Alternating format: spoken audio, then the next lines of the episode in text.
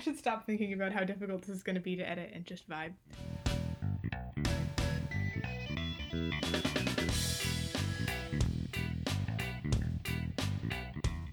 So, hello and welcome to On Writing and Fan Fiction. I'm Zoe, I'm Jake.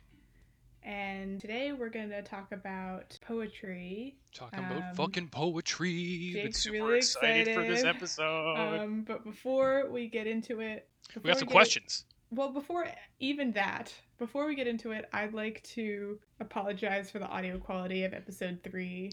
It was abysmal, I'm aware. The staple of this podcast is not like writerly wisdom. The staple of this podcast is audio problems. Yeah. And so frankly, I'd have it no other way.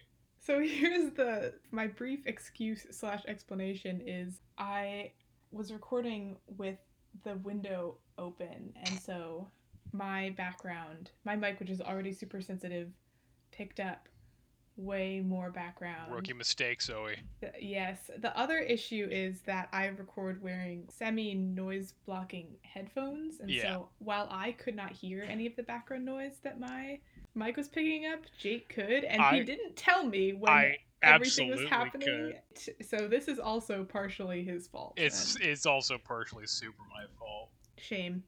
For shame. But anyway, as usual, we'll also begin with reminding you guys to check out uh, the Instagram. The poetry we're going to talk about today is all listed on there. Yep. and you can find the most of the poems we talk about, or you can find them on poetryfoundation.org if you'd like to read along or Mhm. read ahead. Um, I'll, I'll Um, link them in the I'll link them in the show notes too. Yeah, yeah. They'll also be linked in the show notes. So the Instagram is at OWFF underscore podcast, and you can send us fan mail or hate mail about this episode to Preferably hate mail. OWFFpod at gmail.com. I didn't get Zoe. I didn't catch that. What's that email again? OWFFpod at gmail.com. That's the one. Alfpod. Alf, the Alf Pod. Uh, and I like so we'll it. also begin this episode by answering some of your fan mail. Yeah, so we've We've- got our first one from China. Thank you so much for your support, China, and your thoughts on characterization. Yeah. She uh she starts with a lovely note about how she's been enjoying our podcast. Thank you. It's awesome. Her question is she struggles a lot with writing characters out of character. We're talking about like fan fiction and stuff right now. Mhm. So even as I even if I feel like I have a fairly decent understanding of a character, I still low key stress if I am writing them out of character or not. I think my problem is trying to get into the mind of a character that's so different than I am in personality and having to figure out if they really do this or if they're undergoing a situation that I've never been through. Uh, I stress about getting their experience right and their reaction to said experience. Her question is, what are your thoughts on characters written out of character, quote unquote, writing characters out of character, uh, or if it's possible for anyone to write their favorites truly in character. Yeah, so um, thank you, China, for basically predicting the topic of episode six. Yeah, we're super uh, gonna about that. which I'm really excited to talk about. Characterization is one of my favorite things to think about when I'm writing uh, fan fiction. So we will get to all of your questions and more uh, on episode six. Stick around for that. All right. Uh, so our second question is from BD. He asks uh, about where we would put vocabulary on that pyramid, that fancy pyramid you made a couple weeks ago. So that's an excellent question. I think I'd put it on the bottom with spelling and punctuation when I when I thought about it. I think pun- spelling and punctuation probably have to be done first before you start thinking about vocabulary. I think like spelling Yeah. and punctuation is like that's sort of the bedrock for your whole thing. You know, he makes a point about we talked about specificity and word choice and not wanting to force your reader to reach for a thesaurus every time you bring a word up. Okay, so maybe it's sort of wrapped into the show don't tell. Yeah, a little bit. But the the other thing he alludes to is also like we also say it's important to pick a specific word over a general word when possible. This is the thing with writing is like exceptions abound for pretty much everything we talk about. And vocabulary is really really important, but I, what's important about it is is striking a balance. You don't want to overload your writing with jargon or really sort of you know highbrow quote unquote words or vocabulary. Yeah, the other thing about vocabulary is that it's really the vocabulary you use is, is really wrapped up in your unique tone as Mhm. a writer. So I don't know, vocabulary isn't something that like I would go out of my way to expand, I guess. I just it's just something it's just something that happens naturally over the course of reading and writing a lot. Right. I, I do think it's important to e- expand your vocabulary, but like you say, like that, I expanding your vocabulary happens just from reading and writing. I, I think actually in Stephen King's On Writing, he even says as much, where it's like if you can describe something adequately with a simple word, use that word. Yeah, I Um, would definitely agree with that. Yeah, for sure. But, and this is where I'm having an aside, vocabulary really shines when you are using figurative language, when you're using metaphor and stuff like that. It's sort of like the the broader your knowledge just about shit in general, the more compelling and accurate illusions you're going to be able to make with with such figurative language. So that's the point where having a really big vocabulary like can really really drive an image home or can really put your writing on like another tier. Like we said, it's like a balance. You don't want to you don't want to write as if your reader is stupid. You always have you should always treat your writing as if your readers are at least as smart as you are. Uh, in the interest of you know establishing your own unique voice and tone, you should use whatever vocabulary you feel comfortable using, hmm as long as it's you know mostly grammatically correct, and that will help you communicate your ideas the best. I think, rather Yeah, than trying to use a vocabulary that is less familiar to you. Yeah, totally.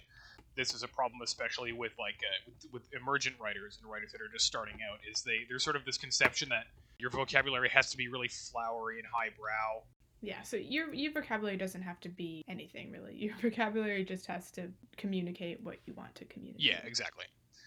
Yeah, and I would Yeah. also like to thank BD for their extremely conditional approval, signing their email fan for now. Yeah, fan for now. It's yeah, it's probably the audio issues, honestly. You think so? Yeah, probably. We're gonna get I on don't that. know. Tell us, BD. Is it the audio issues? Because those probably aren't going to be solved anytime soon. no, don't say that. We'll probably get around to it. Sure. I don't really want to go out shopping that much because there's a fucking plague going on, but Well, also money. Okay. also money. All right, and our last email is from Carrie, Where who fuck is- rightfully has called us out for making the generalization that they use single quotation marks in Europe. Which Yes. is not true, particularly because Europe is not a, a monolith, as we were r- reminded. Mhm.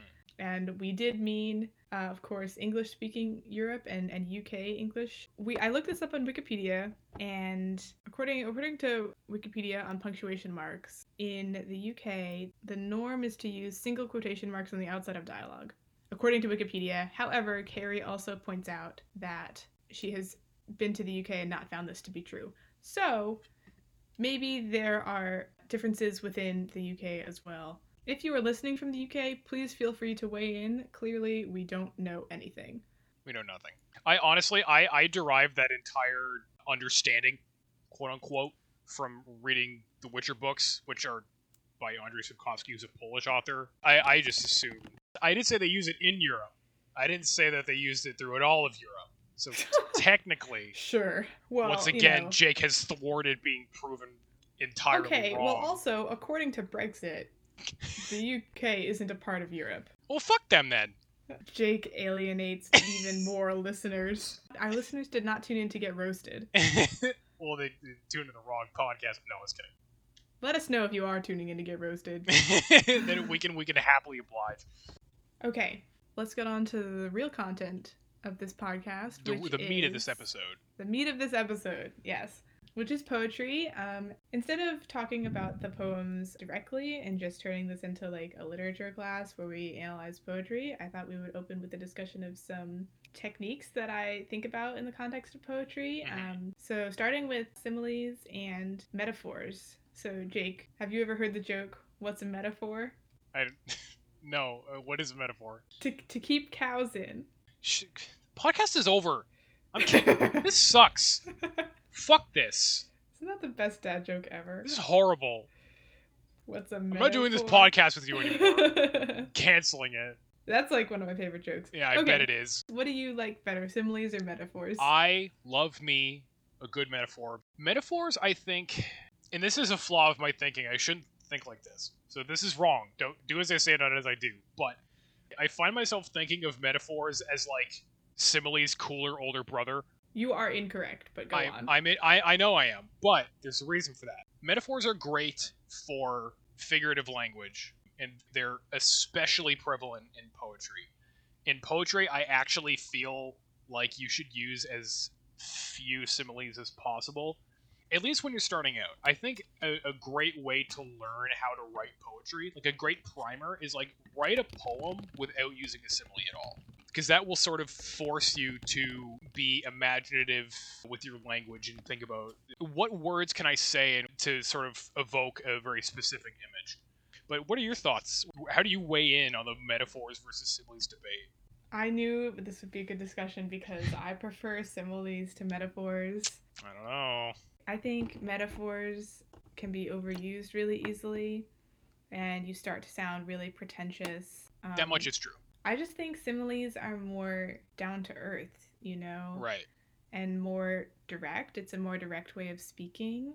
Mhm. And I think that can be more meaningful. I think to bring up our first poem, in which I found a simile. So this is A Litany for Survival by Audre Lorde. Fantastic, by the way. Yeah, yeah. Towards the end of the first verse, uh, she writes Looking inward and outward at once before and after, seeking a now that can breed futures like bread in our children's mouths. So you can tell by the presence of the word like that this is a simile, and I just think that would be less powerful if it were a yeah. So so so the, so as a disclaimer, I don't actually think either are necessarily better. Rather, you need to know when to use either one. Similes are great, like sonically, like for rhythm and like for how they sound. And this is a, this is a great example of that. Seeking a now that can breed futures like bread in our children's mouths Like that's fantastic. And um, I think also similes can be really good for when you're looking to to establish repetition because you can use that like for repeating similes. Yes. And you know what? I think your point on similes being a more direct way of speaking, I think that's that, that really hits the nail on the head of like why they're they can be so effective. Oh Bad with Burning City is an is a beautiful poem and it, it, it's a poem about the evacuation of Saigon. It's a poem about the American occupation of Vietnam. Yeah, and that line, that first simile, is repeated two thirds through the poem. Yeah. Milk flower petals on a black dog, like Mhm. pieces of a girl's dress. So this is almost the same line, slightly different, but it, it still has that same sentence structure, kind of Mhm. held together by that like, aside from the repetition of the two things that are being compared. Yeah, and again, like you said, like with the directness of a simile, a a simile doesn't it doesn't pretend Mm-hmm. to be a metaphor, if that makes sense. You know what I mean? Like because this is a poem with such like visceral subject matter, the sound of it Mhm. reflects that. Um, It's Mhm. it's sort of it's unadorned. It's- Yeah. But, but well, at the same time, the word choice is, is really beautiful. So that's sort Mhm. of the balance that Ocean Vuong strikes as he writes this. And another thing about this poem that I'm I'm really glad that you chose this as part of your reading list was this is an excellent example of how poetry doesn't have to have a form. Like a Shakespearean sonnet has two stanzas and No. Uh, no, you're wrong. four eight Three what's called quatrains. quatrains, which are f- which are four line stanzas. Yeah. It's quat. Uh, and the last two lines are a couplet. yes, exactly. A Shakespearean sonnet has a fixed form. Fixed not only in in rhyme scheme but also in rhythm. Yes. The Shakespearean sonnet's rhyme scheme is, I believe, A B B A. Incorrect. A is it A B A B C D C D? E F E F G G. Yes, that's it.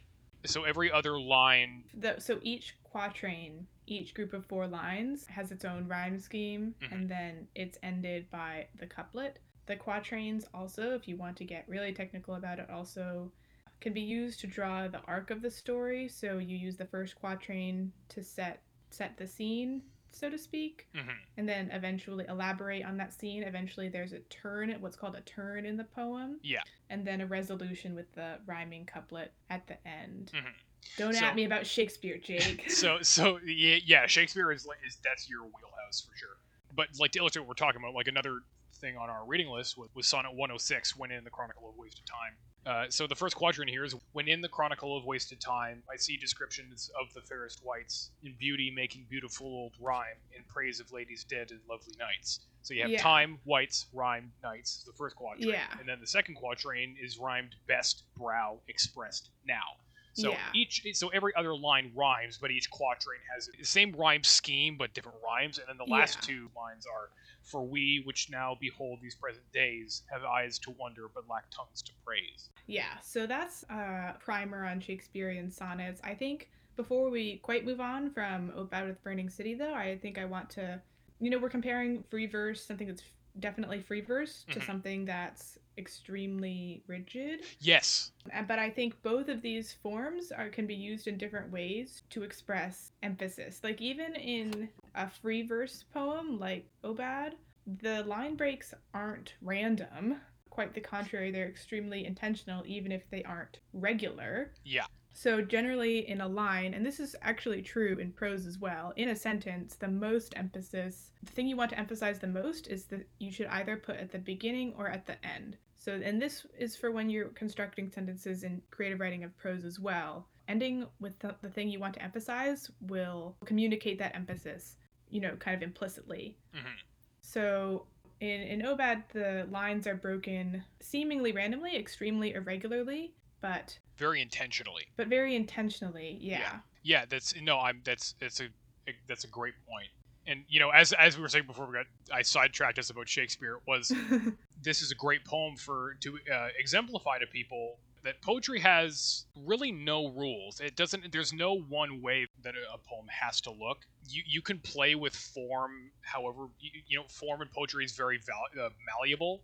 hmm And like you said, like there's the, the the line breaks are all very purposeful. They're very intentional. And something that can't be overlooked is how a poem actually looks too. Like there's there's a visual element to poetry that like is a is another refrain of the poem's meaning. Like for in Aubade, for example, in Aubade with Burning City, this is it's a poem about the Vietnam invasion and the ev- evacuation of Saigon like because the lines and the words themselves are scattered what that's reflecting is sort of like the scattered remnants of a country that that was made a victim of american imperialism Jake gets political. uh, what, yeah, i mean tell me i'm wrong right but like I, am not. I'm not saying you're wrong. no no no I, not you of course you know the, the america invaded vietnam because they they were they feared the spread of communism. Basically, I think to cut to the chase here, the scatter, the randomness, the seeming randomness of the line breaks, the seeming randomness of the indentations in this poem Mhm. reflect the chaos that The- was the chaos of war Exactly, the very end of the, the end of the war you know this hasty operation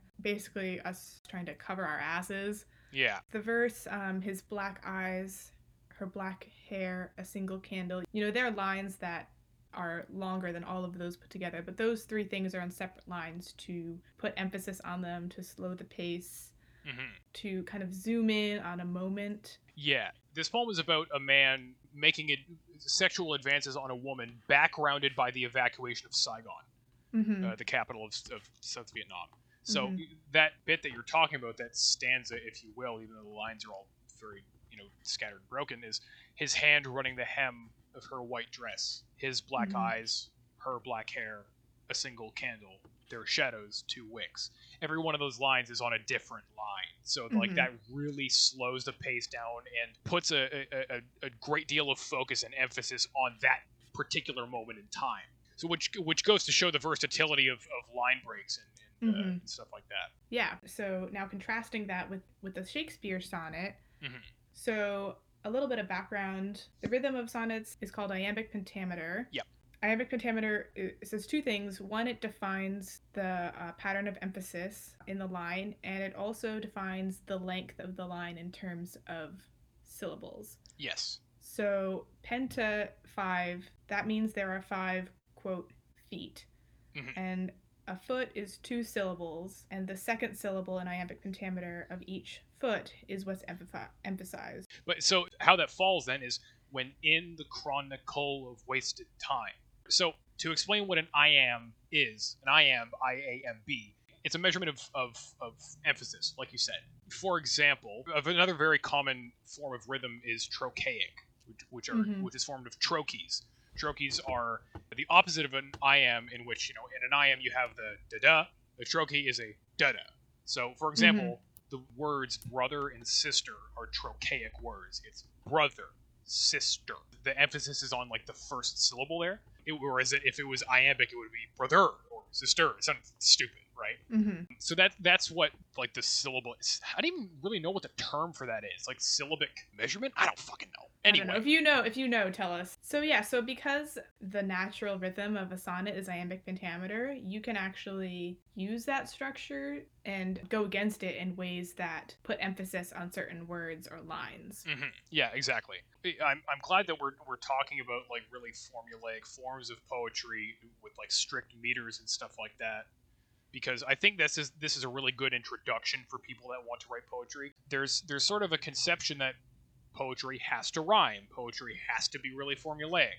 So, well, it doesn't have to be. A lot of the poems that you're going to read starting out are going to be. So, you know, you have stuff like uh, Shakespeare's sonnets. There's there's other things like this, like the Raven, which is in an even more complex meter called trochaic octameter. So that means Oh man, I didn't even know they It- even had a meter. insane, right? Yeah, there's there's all kinds of different meters and stuff like that. So for anyone that doesn't know, meter is the rhythm of a line in poetry. Like with iambic pentameter, you know, you have penta, that's five metrical feet in a, per line. With the Raven, you have octameter, that's eight metrical feet per line. And because it's trochaic, the emphasis falls on the first syllable and then every other syllable after that. So you have the opening line here is once upon a midnight dreary while I pondered weak and weary over many a quaint and curious volume of forgotten lore. While I nodded, nearly napping, suddenly there came a tapping, as of someone gently rapping, rapping at my chamber door. Tis some visitor, I muttered, tapping at my chamber door. Only this and nothing more. So there's a very clear beat, rhythm, and musicality to the Raven that I absolutely love. And part of that is because the language is it's very formal, It's formal almost to the point of stiffness. it's almost stiff. It's almost stiff, but it, it's it's beautiful. I think the formality is especially kind of odd juxtaposed with the plot of the poem, which is basically a guy alone in his room yelling at a bird. He- screaming at a bird. I mean, I if a bird flew into my house, I'd be I'd be a little concerned as well. But he's like yelling at a bird as he's waxing poetic about his dead girlfriend or something. So all this to say, there's a lot of complexity to poetry, and understanding it is sort of the key to you know being able to write really uh, fantastic rhythmic musical poems like the Raven and Shakespearean sonnets. Yeah, and I Um, would argue that the the key to poetry is is probably not following the rules, No. but breaking them. And the key to reading poetry is looking for places where the writer is breaking their the rules, either the rules of the form or their own rules, hmm because that will tell you where a lot of the meaning is. Yeah. for sure. We have a good contrast here because we have really freeform stuff like Aubade with Burning City and a litany for a litany for survival, contrasted with Sonnet 106 and The Raven, and another favorite poem of mine called Trailer Park Etude by Conor O'Callaghan. And I think every person that's starting out writing poetry should read this because it's really, really simple meter, almost like children's book rhyme scheme, but it's gorgeous. It's a it's a beautiful poem. This is iambic quatrameter. So the first stanza is Wow, you know all these. yeah, man. Well, it, it's just a matter of, of like, okay, so how many beats are there per line, and like where do the where does the stress fall? So you're you can figure out what the meter is. So the the first stanza here is the nights midweek are secrets kept, no soul on sight, no signal bars, and zilch for company except a zillion bright disarming stars. I'll flit through ambers, quicker, higher. I'll break each hamlet's stop or yield. I'll fix some noodles, start a fire, and climb up to the topmost field. I want to say what I love about this poem and what stood out to me is is the specificity of the word choices Yeah. here.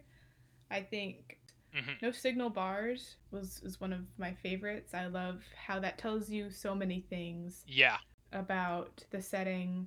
It implies the implication of of technology, but also the fact that it's useless. because you're so isolated. Uh, yeah, You're so far out there that there's just nothing. Um, Yeah. And this poem does something else that is that is really great. So this poem is broken up, broken up into sections. First, it's called the stars. The second is called the rain. The third is called the wind. And the fourth is called the grass. And in the second quatrain of the rain, you have it's like the god of liquid rubber stirred at dawn to slip downstairs. Like the word rubber there is enjambed. And what enjambment is is where you have a line that leads into another. Whether it's just through punctuation, it's not end stopped with a period, or you have a you have a single word that ends one line and begins the next. In this case, it's the word rubber, which ends up rhyming with drub in the third line. It goes, It's like the god of liquid rubber stirred at dawn to slip downstairs and sip a cigarette to drub his fingertips on solid layers. This poem sounds sonically so simple, but mechanically there's so much complexity going on. It's it's one of my favorites. I absolutely adore it.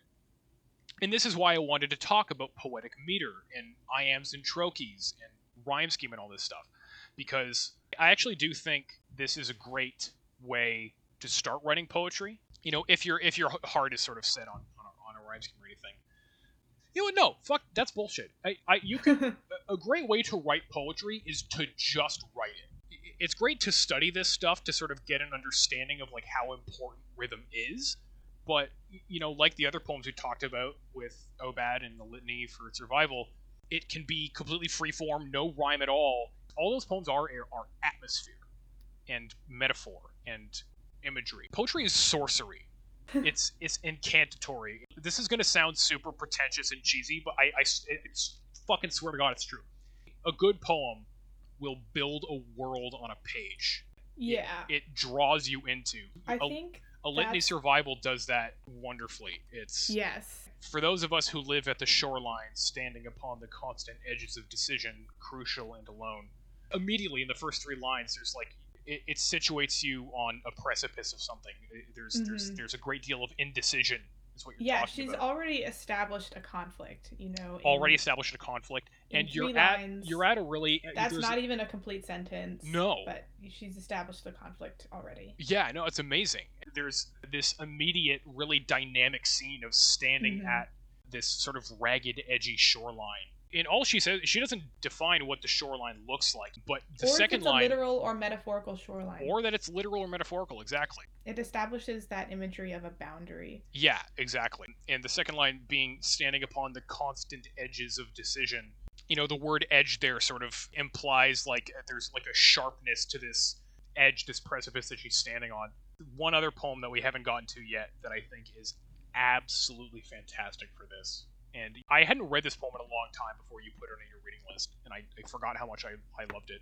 But this is the love song of J. Alfred Prufrock by T.S. Eliot. And this one is actually great because, like you said, something great about poetry is about finding where a poem breaks the rules. This has a ton of rhyme with like no rhyme scheme. Yeah.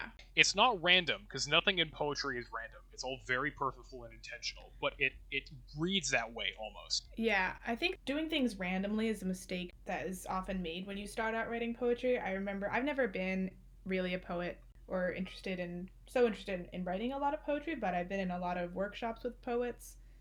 And one question that I've heard professors ask students is, What do you mean by this poem? What does this Mhm. poem mean? And the student doesn't know or says something vague like, Well, it means, you know, whatever you know you take from it but the and the professor says no you need when you're writing a poem you should know what you mean and when you're writing poetry you often don't put all of the meaning that's in your head onto the page Mhm. but you need to know what you mean clearly in your head Yeah.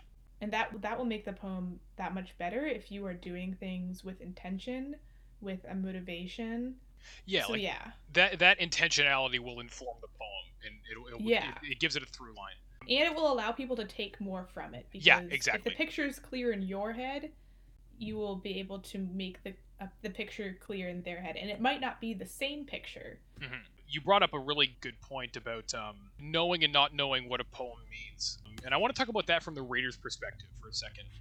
The reason that there's sort of that poetry sort of has like a bit more of a barrier to entry than just fiction or nonfiction does is well, um, well why would why would why do you say that i mean the very first things i ever wrote creatively were poetry Well, that's the thing. It, there's a conception that poetry has to be very highbrow, very deep and soulful, and well, it should.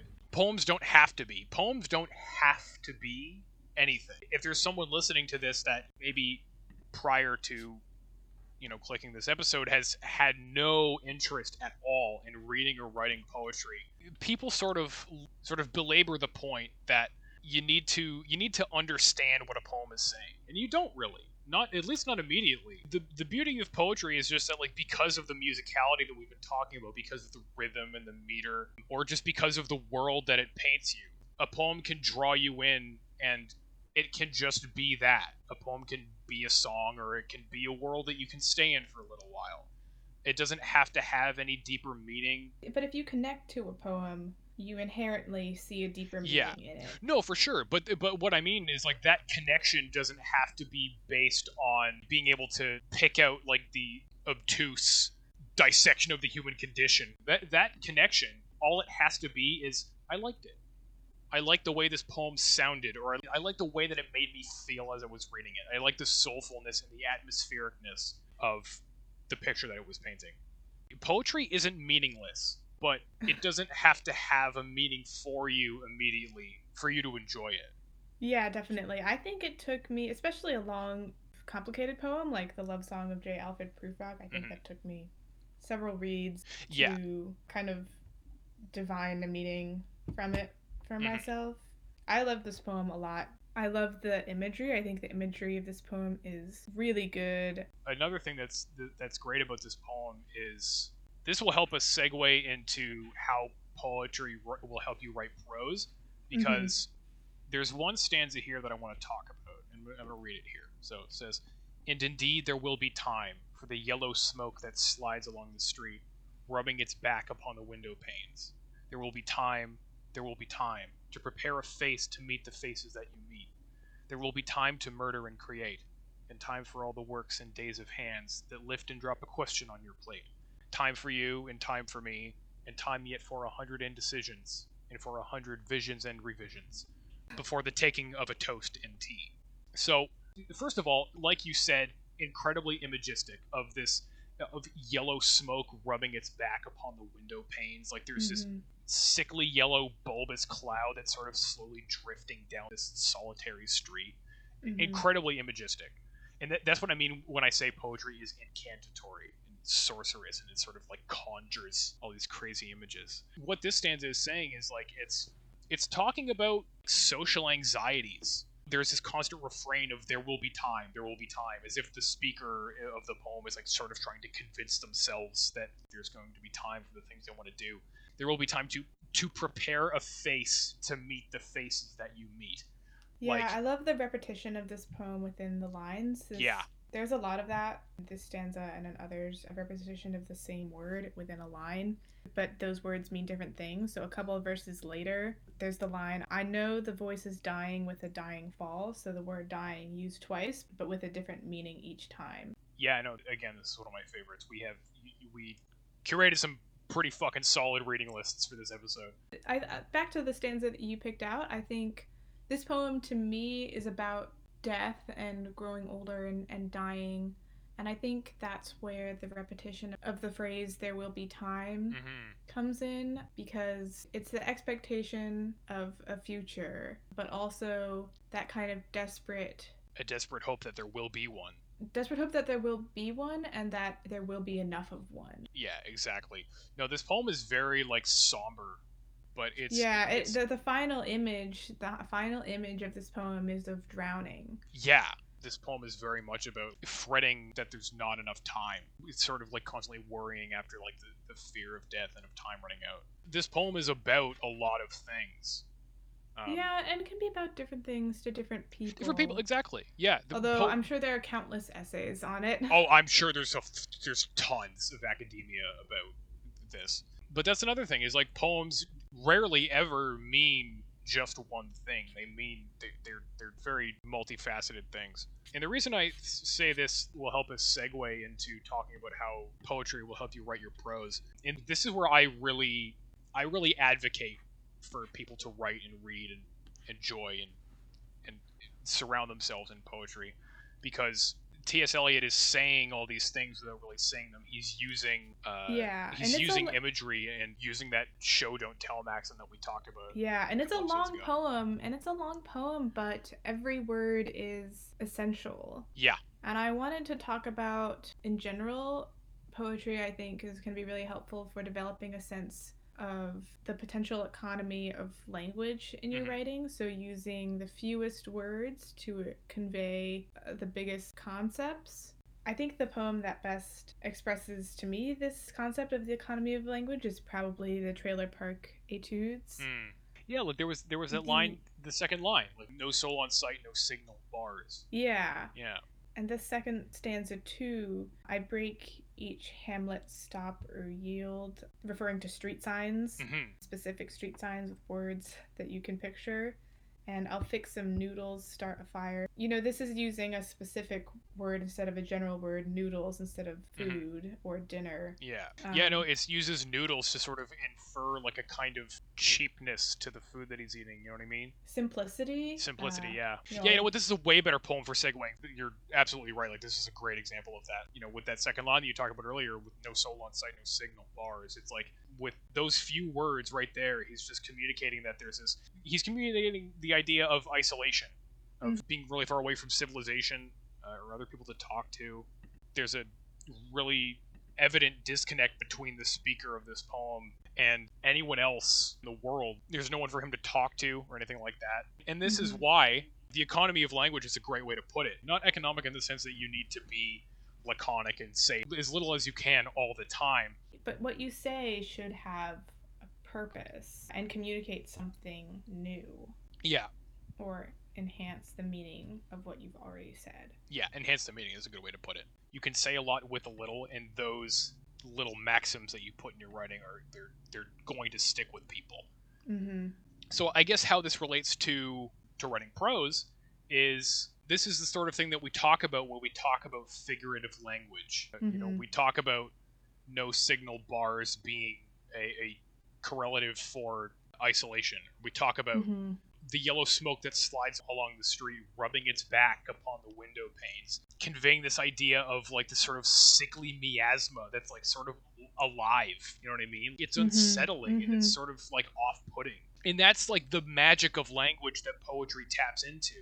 So learning to tap into that yourself is is that's what enhances your prose. The biggest lesson that I like to take from poetry when I'm writing prose is that rhythm matters in prose too. Yes, absolutely. I think I think about rhythm a lot when I'm writing dialogue and the beats that people create when they speak. Yeah, like their cadence and the lilts of their voices. Yeah, and how to communicate that naturally, how to lean into that and to break it when the situation demands it. Yeah, for sure. Rhythm is a really important one for me. Like I use because I'm in I'm in school for writing, and we talked a lot about alliterative verse. So yeah, we talked about poems like Sir Gawain and the Green Knight, which we didn't get to today, but we love that poem. But you know, we talk about alliterative verse, where each line has like a has a, a set number of alliterations. So like alliteration for people who aren't aware is when multiple words, one after the other, or, or in quick succession, start with the same sound. There's that Hozier song, "Would That I" is like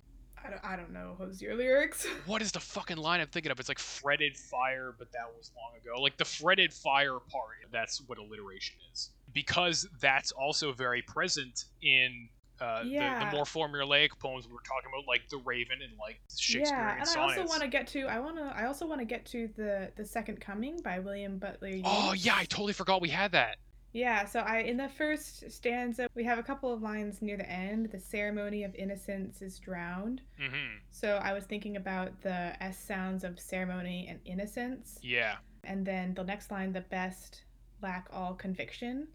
So I don't know if this is exactly alliteration, but the lack and the conviction, those similar sounds, bring both of those lines together. Mm-hmm. Um, I forget if you call that alliteration or assonance. Assonance is it's the repetition of sounds produced by vowels within a sentence. A Okay, well, I'm talking about the repetition of sounds produced by consonants. There's probably a which which is actually too. just called consonance, like consonance within like an like Oh. a- N C E instead of N T S, like not a plural.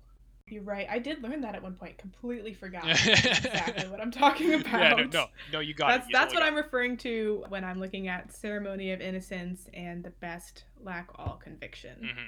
There's another line in this poem. It's the it's the second line immediately. It's the falcon cannot hear the falconer. That's such a fucking cool line. Like, what is that line saying? Let's dissect that for a second. The falcon Well, cannot hear okay. the falconer. This person has sent this animal So that's that's away. repetition of whole words.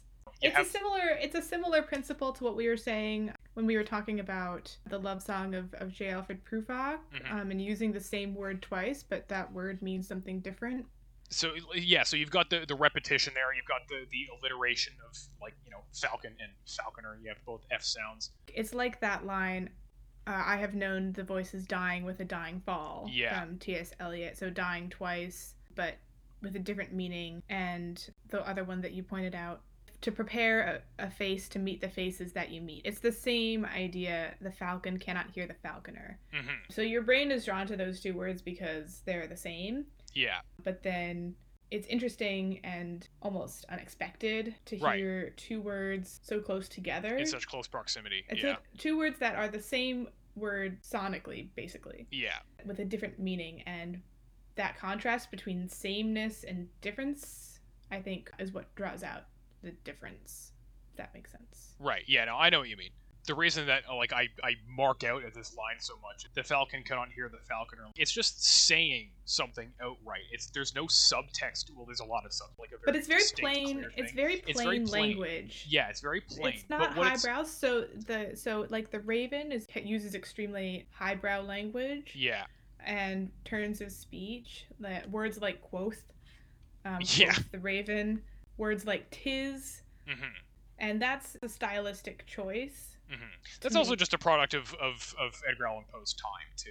I mean, yeah, but I think that even for this general speaking language of the time, he's using elevated language. Oh yeah, no, for sure. But like just sort of like a product of his time, like as like as like a, a literary figure. Yeah, it is. It is a modern trend to use extremely plain language. hmm Um, uh, like this, but Yeats isn't that like how when was this written in, in the 80s but, but like that's still that's modern in the grand scheme of things yeah, no, yeah, for sure. But like what I've been getting at is like the Falcon cannot hear the Falconers. Like there's this idea here that this entity has been sent forth from this person that's you know there's a there's a connection, there's like a film familiarity between these two entities, and one of them has been sent forth, and he's he's sort of flown and glided for so long that the Falcon has lost its way and it can't get back home. It can't get back to its falconer, to this person that it's connected with. This is what I mean when I say poetry is incantatory and, and sorcerous. It just conveys this deep tragedy in just a really raw, simple line. It's fucking Yeah. stellar. yeah yeah uh, audre lorde does a similar thing in a litany for survival at the beginning of the second stanza for those of us who are imprinted with fear like a faint line in the center of our foreheads that's Yeah. just another really short not very many words but communication of of of so much. Hmm and it's it's very visual and again plain language. Hmm It's in conversation with a much deeper narrative of like you know this is very much a poem about about racial anxieties, about the fears that black people face or that the fears that minorities face in the modern world. Like that line you mentioned, for those of us who are imprinted with fear, like a faint line in the center of our foreheads. Like that sort Yeah. of calls to mind. It's like a laser sight, right? and it, And yeah and it so- implies that it's fear that that can't be fully expressed It's- um, yeah. with that faint line in the center of our foreheads Yes. that's something that's barely noticeable but it's still fear that has been imprinted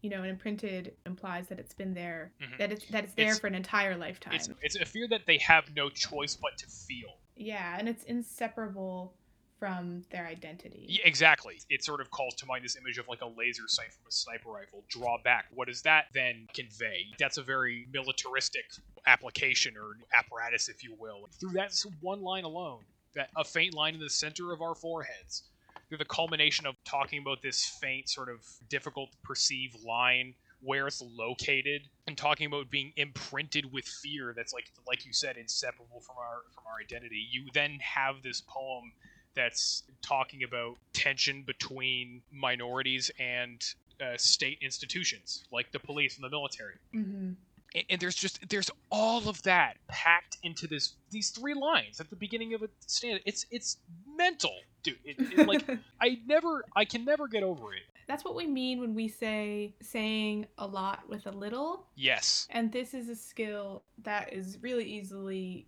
brought over to writing prose. I think decide emphasis is a little bit trickier to bring over. Um, deciding how to create a rhythm in prose is like I think a little bit more of a challenge to get a sense of. Yeah. But the idea of the economy of language and making every word or on a bigger scale every scene hmm meaningful and additive Yeah. is something that is a really valuable lesson you can draw from poetry Yeah, absolutely. and another thing jake is obviously you know already has already drunk the kool-aid I'm already there. I already have Yeah. I already have the brain itch.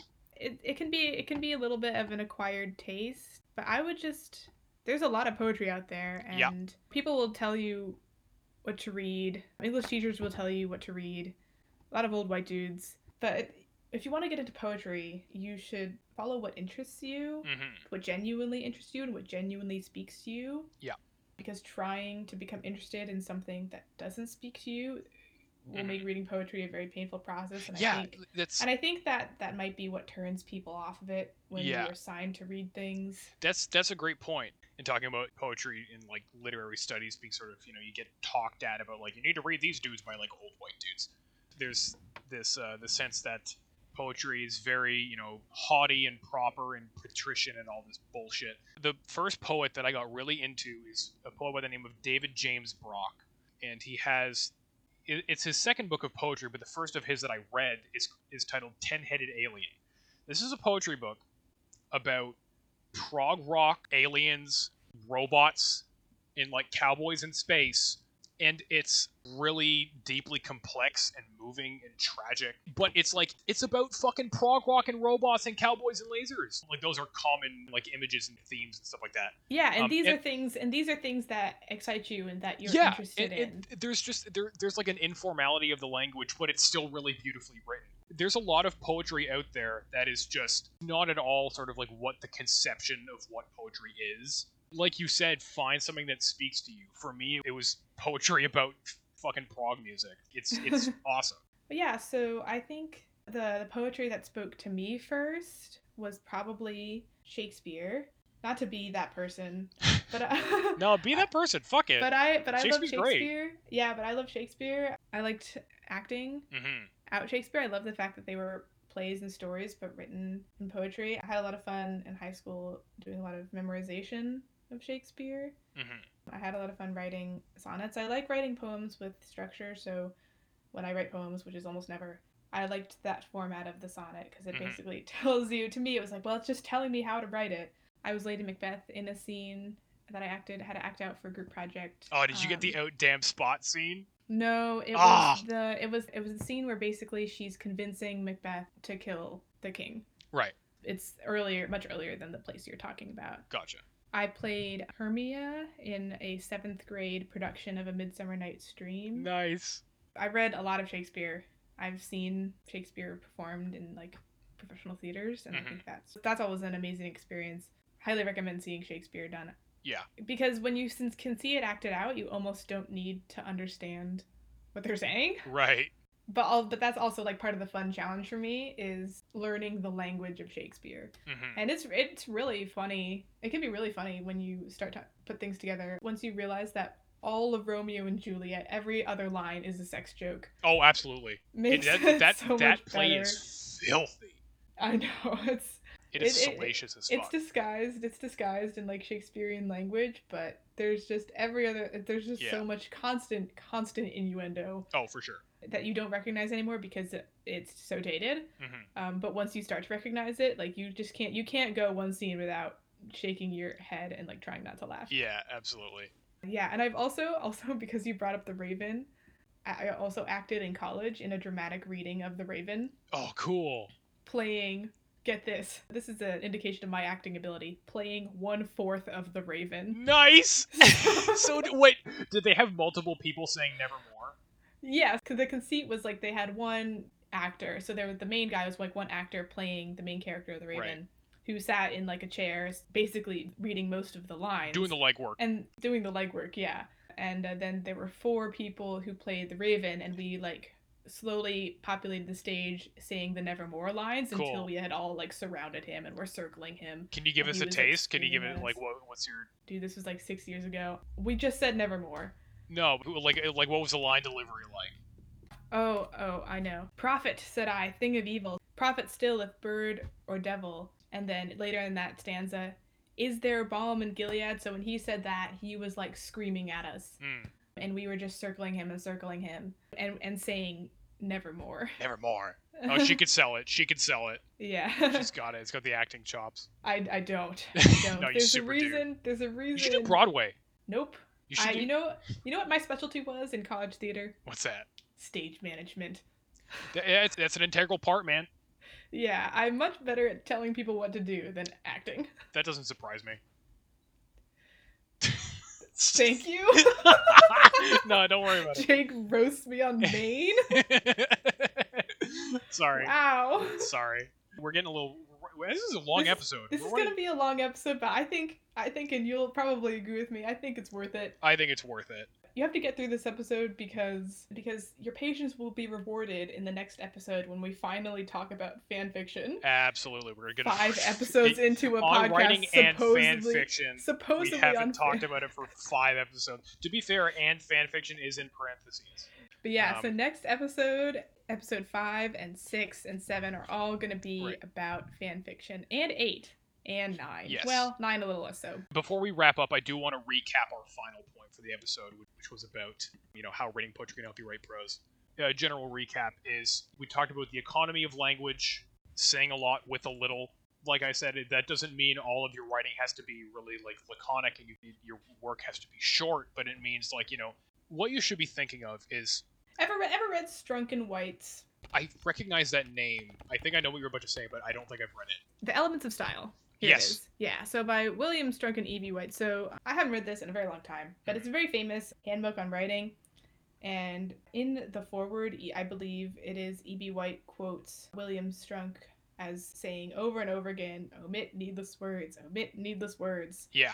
And I think that kind of sums up the point we're trying to get at. Yeah, omit needless words. Learning to write poetry is how you learn to show and not tell. It's a great tool for that. It's why I mm. said at the beginning of the episode, I think a great exercise would be to try to write a poem where you don't use simile at all, where you're not making comparisons. You're strictly the images are all that you're saying. You're, I'm gonna disagree with you, but not to publish, like just as an exercise. No one but you has to see the poem, but you can just take a shot at it. all right. Because metaphors are just they're images alone. They're images in a vacuum almost, right? So I think that's sort of a, a, a really good way to like, you know, how can I write a decent poem by strictly doing this? And don't be afraid to get out there.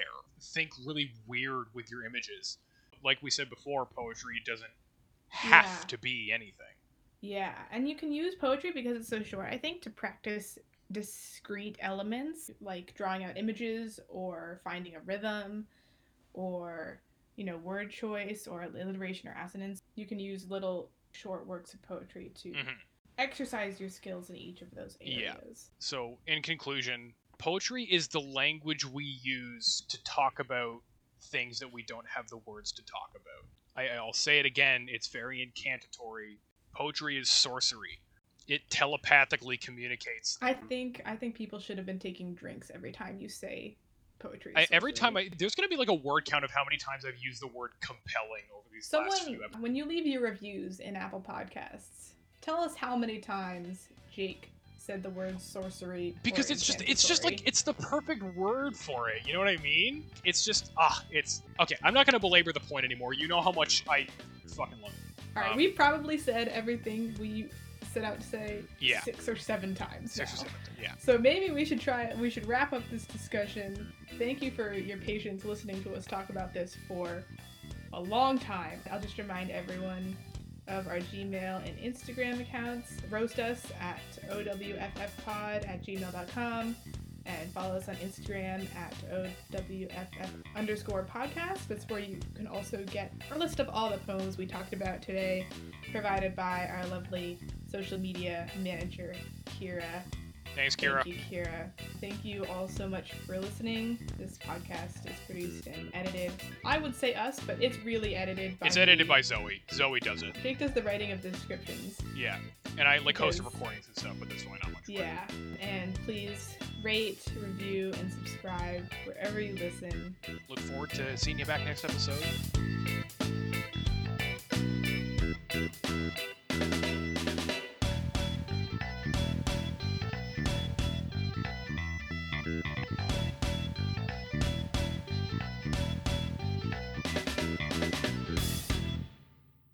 I'm going to see us off with a poetry reading.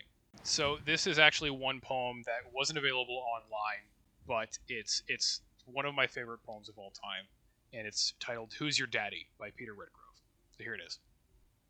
And there's a parenthetical at the top of the poem here that, that answers that the, the titular question. It says answer HMS Ark Royal.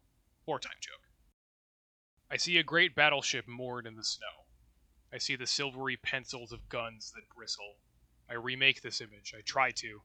It is a pine cone of lunar metal. Doors hinge in its steel, flakes fly, warm glows emerge. I see pollen. I see a pine cone consecrated to Attis. I see an ark. I know there are scrolls containing royal mysteries inside, called explosives, causing mysterious deaths understood by computer. It is a battleship. This will not be countermanded. It is a great battleship moored in the snow. It is not a white spider flying in its cracked web of the lake. It is not the discarded surplus of the summer god, still warm inside. It is a battleship containing sailors trained to navigate and kill. It is no wedding gown or wedding blouse with golden buttons, from which light shines across snowy sheets. It is no iced honey cake of the sacrament of marriage, in which the honey is sweet light that will last a couple of years of married breakfasts. It is a battleship, commanded, metal commanded, by a man with steel ringed eyes, by a man with golden wedded cuffs, under orders. It is no felled Yule log stuffed with presents, the honey log of a sedated bear. It awaits orders understood by computer. It is the sledge made of dead men's nails, the glittering horse of scythes, the refrigerator of snowy carcasses.